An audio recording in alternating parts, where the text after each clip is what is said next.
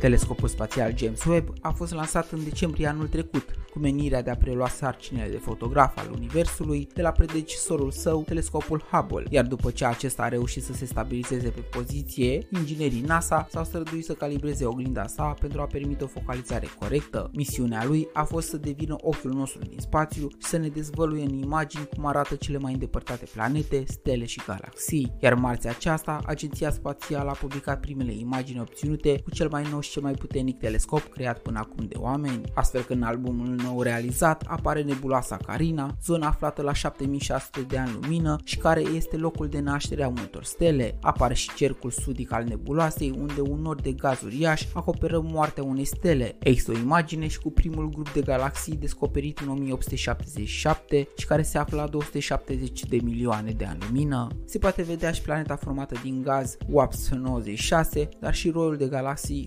SMAX 0723, unde se pot observa acum detalii de zeci de ori mai multe decât într-o imagine capturată anterior cu telescopul Hubble. Imaginea cu roiul de galaxii a fost singura dezvăluită în premieră luni la Casa Albă în prezența președintelui Statelor Unite. Îți recomand să intri pe site-ul nasa.gov.com și să descoperi noile poze la calitate maximă pentru a te bucura și tu de priveliștea pe care ne oferă Universul de dincolo de cerul obișnuit al nostru. Poți fi un călător în timp și spațiu pentru câteva momente și îți vedea seama cât de mici suntem în acest spectaculos tablou. Bogdan sunt și mă bucur de noua priveliște intergalactică și sper că telescopul James Webb să ne trimită cât mai multe vederi poștale de acolo din riviera spațială. Pe curând!